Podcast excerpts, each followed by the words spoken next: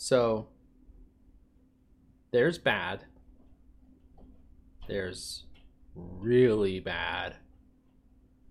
There's historically bad.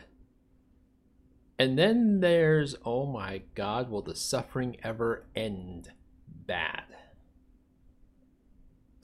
The Detroit Pistons have ventured into, oh my God, will the suffering never end? Bad. Yeah. This is Sports Central, part of the Closing Tag Network. I'm recording this as of December twenty-eighth, two thousand twenty-three. I am currently looking at the standings, and I see Boston is at top, Minnesota's up there, Milwaukee, Oklahoma City, Philadelphia, Denver, surprisingly enough, the Clippers are up there, Miami, Orlando, Cleveland, Sacramento, Dallas, all the way down the bottom is the Detroit Pistons at a very, very bad two wins, twenty-eight losses. Yeah. If I'm a Detroit Pistons fan, I would be showing up at the game chanting sell the team and wearing paper bags over my head too. So the thing that everybody seems to be focusing on is this media narrative. And again, the media loves to take a dead horse and just beat the shit out of it. This uh, twenty-seven game losing streak, which now is an all-time N B A record for most consecutive losses in a single season. That's the key distinction, single season. The Philadelphia seventy-sixers from the last, or from the twenty fifteen twenty sixteen season, I should say, uh, topped that, but that was over accumulation of two seasons. So the thing that people don't seem to realize is this is not just something that just happened out of the blue. This is not just, this is not the nineteen ninety-nine Chicago Bulls where they won an N B A championship and then all of a sudden they just completely dropped off the face of the earth after Michael Jordan retired. Now, this is accumulation of just horrible, horrible, horrible management, coaching, whatever. And, and Monty Williams, I want to just preface by saying Monty Williams is a decent coach. I don't think he is a slouch or a, a bum as a coach, but you cannot deny the fact that he hasn't done a great job. Just period. Let me just read some of these uh, scores here. So one forty-six one fourteen lost to Milwaukee. That's, you know, that's to be expected. It's Milwaukee. one twenty-four to ninety-two to Philadelphia. Again, that should be expected. one twenty-nine one eleven. That one's a little bit more closer. Another one to Philadelphia. Orlando one twenty-three ninety-one, the Lakers one thirty-three one oh seven, Washington. This is one that, you know, kind of hits home. Washington beat them one twenty-six one oh seven. That's pretty bad. And it doesn't look like the losing streak is going to end anytime soon because they've the next ten games that they've got are against Boston, one of the best teams in the league, Toronto, Houston, Utah, Golden State, who's finally starting to figure things out now that Draymond is doing anger management, Denver, Sacramento, San Antonio, Houston, and Washington. of those ten games, the two, the only two that I can see that are actually winnable by reasonable standards is San Antonio and Washington, and especially the San Antonio game because that's at home. The only downside to that is that it's on the back end of a back-to-back. Now, what do I mean when I say that this is accumulation of just poor management and everything? Keep in mind that the Detroit Pistons' last playoff appearance was back in twenty nineteen, and they were the eighth seed at forty-one wins, forty-one losses, and that was the first year that Dwayne Casey was there as the head coach.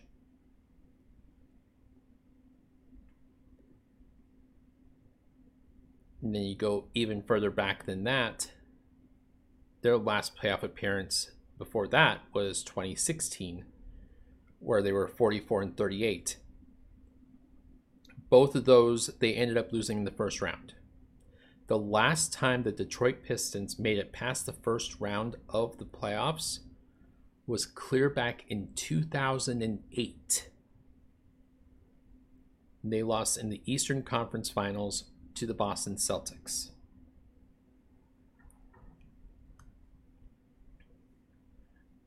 And of those seasons since two thousand nineteen, the Detroit Pistons have won a total, I'm doing some rudimentary math here, of eighty-two games over the last four and a half seasons. eighty-two games. That's how many games are in one season. And yet that's how many games they've won over the last four and a half years. Granted, twenty nineteen twenty twenty was a COVID-shortened season. Pretty much everybody that uh, was not going to make the playoffs that year after COVID shut everything down and they decided to bring the league back for the bubble, pretty much everybody else was told just stay home. That included the Detroit Pistons. So they didn't have a chance to really win more than twenty games.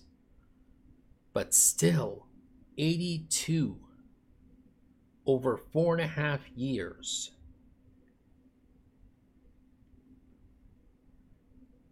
And they thought that they could fix the problem by changing the head coach, which they did. They ended up going from Dwayne Casey for the last five years to Monty Williams, who only became available after Phoenix decided to get rid of him.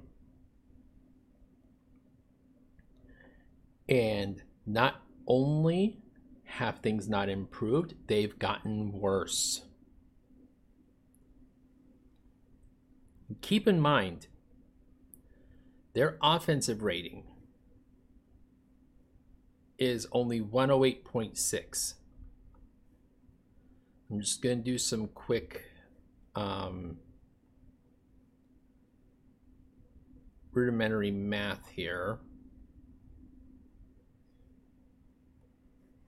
one oh eight point six. I'm just kind of going over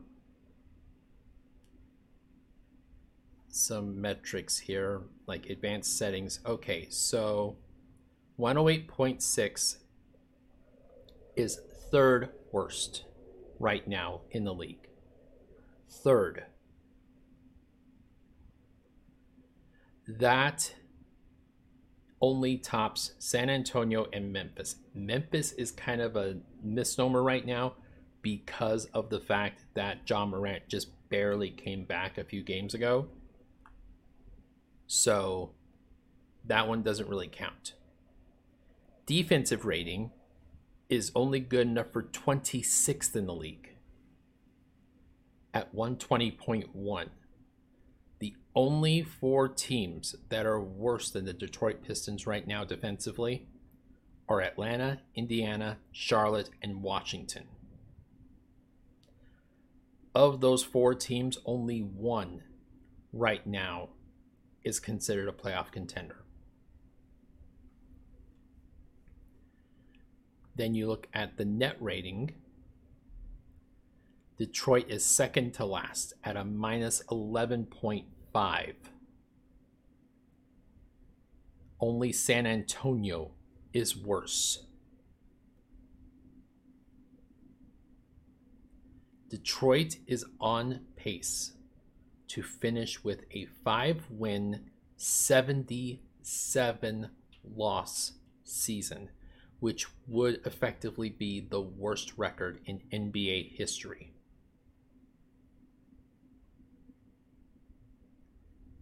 Now, why is this happening? Besides the defense being terrible. Well, their shooting percentage is not great either. Let's see. So field goal percentage. Right now, they are the second worst three-point shooting team in the league at only thirty-three percent. Memphis is worse. That's it.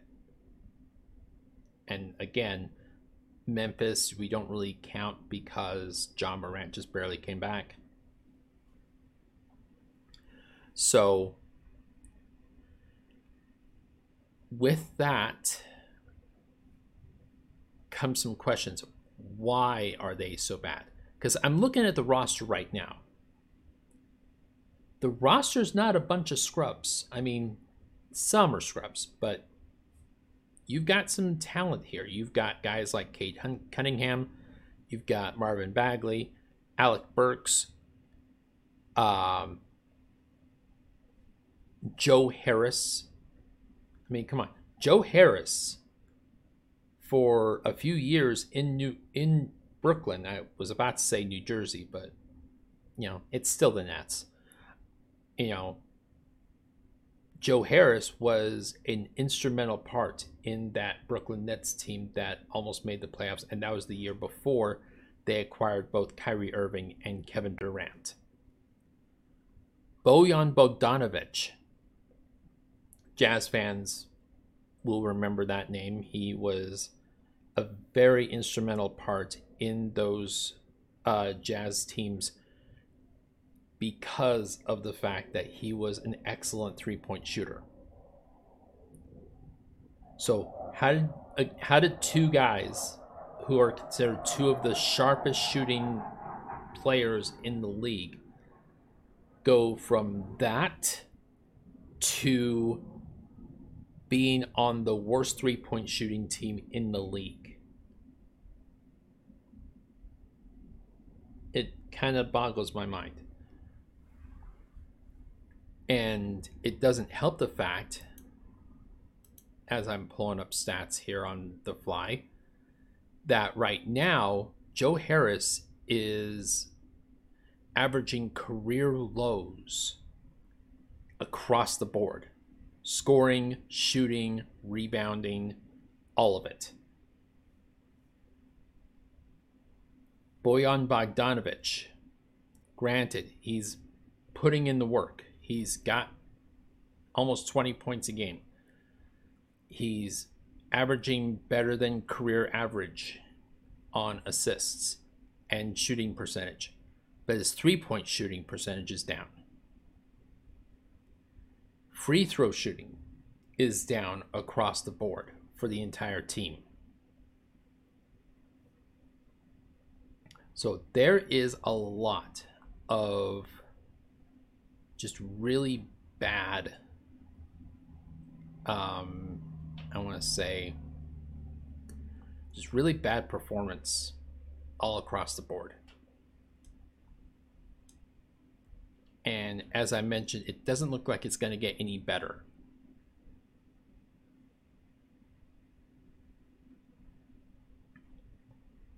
Detroit is kind of middle of the road in terms of free throw attempts,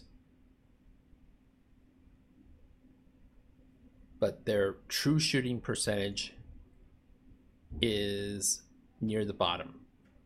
Again, only four teams are worse and one of them is Memphis. So color me surprised when I woke up this morning and I saw some social media posts. That was my first mistake, is going on social media when I first wake up to see some fan rumors, as I'm calling them, unless it's coming from Shams or Woj. I'm considering anything I read on social media as fan fiction or fan reports or fan rumors. That's just how I have to approach it these days, because there's just too much bullshit going on right now on social media. And considering that we're coming up, I, and again, I don't like crossing the streams on these podcasts, considering we're coming up on an election year, it's only going to get worse. Just saying.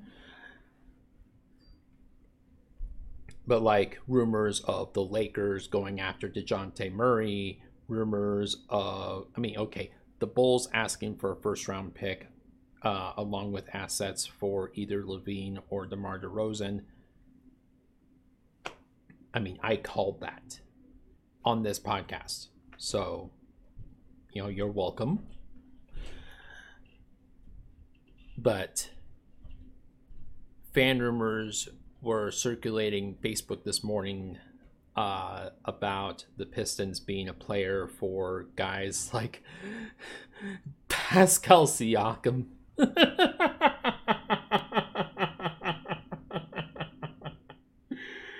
I'm sorry. I can't say that with a straight face. Pascal Siakam. And I thought Lakers fans were delusional.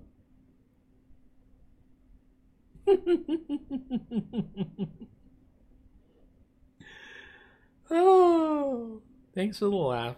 Thanks for the laugh. I laugh. But no, uh, Pistons fans are clamoring for the Pistons to go after guys like Pascal Siakam and O G Anunoby. And, oh, there was one other one, uh, Tobias Harris. Yeah, I don't see any of that happening. Let's presume for a second that Philadelphia ends up becoming a title contender if everything holds court and stays the course. You honestly think a guy at this stage in his career like Tobias Harris is going to pass up an opportunity to win a ring, to play in fucking Detroit? Or a young guy like O G Anunoby or Pascal Siakam passing up an opportunity to not only get more recognition and more wins along with money in, say, hmm, what's a good one? Dallas or hmm, Golden State, assuming Golden State is done with Draymond Green after this season, and assuming that Klay Thompson bails. You honestly think O G Anunoby and Pascal Siakam are going to come to Detroit?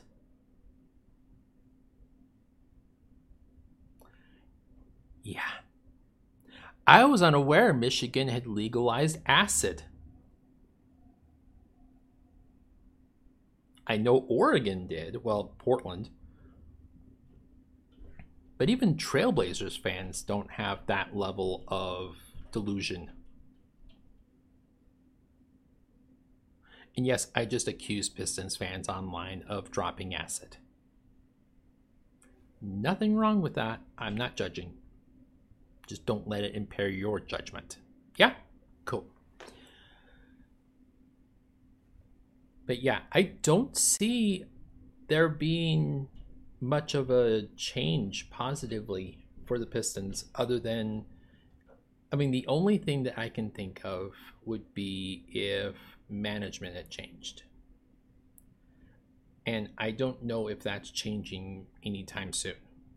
Now, there are some pieces in place that give Pistons fans a lot of hope. And I'm saying this as a Jazz fan. I don't have a horse in this particular race in the East. But you're looking at guys like Ken Cunningham, like Asar Thompson, who is a defensive beast already in his rookie season. But then again, that's why they drafted him. You know, guys like Jay Nivey, guys like Marvin Bagley, guys like James Wiseman, you know, Bojan Bogdanović, who right now is the leading scorer on the Pistons by default. By default, you know, guys like that are going to be instrumental in any rebuild. And if Detroit is going to pull out of this funk, this just terrible, terrible funk right now, they're going to need to do two things. And I'm not sure management that's currently there is capable of this, but they're going to need better coaching. And they're going to need to continue to draft and trade effectively. Now, could this mean that Detroit is going to be a player if and when the time comes for Golden State to offload Draymond Green? Very possibly. And honestly, I would not be the least bit surprised if they at least tried. I mean, I honestly could see Detroit taking Bogdanović and or Joe Harris, along with a future first-round pick, and offering that up to the Warriors in exchange for Draymond. Can you imagine?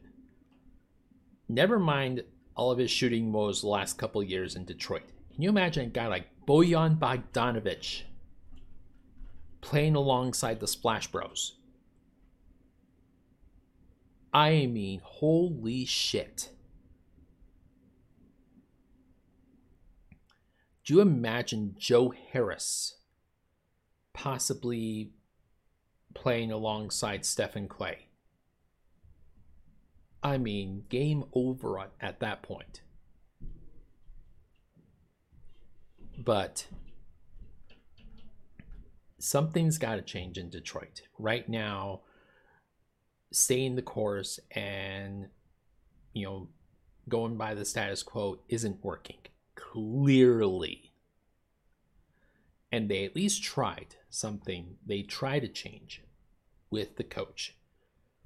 But it's only making it worse. Not better.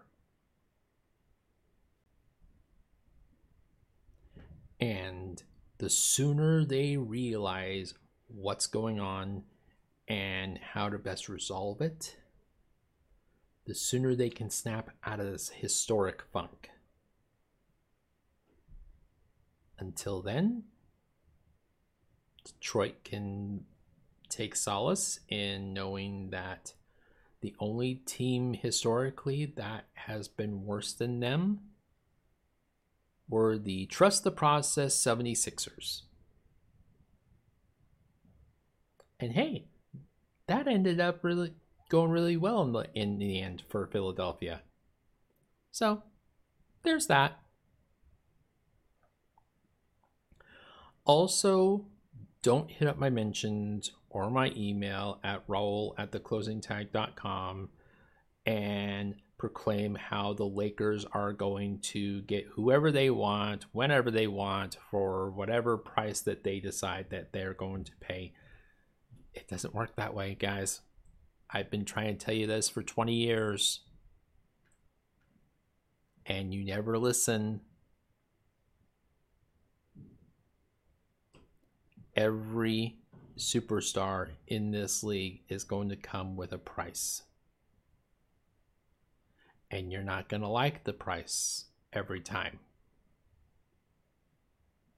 But hey, Just keep assuming that it's everybody else's fault and not LeBron's. Just keep telling yourself that. It's fine. The rest of the league will just continue improving and getting better while the Lakers continue to just drudge along. So, there you go. Yeah, twenty-five minutes. That should do it. All right. If you guys want to check out the blogs at the closing tag dot com, uh, links are in the description.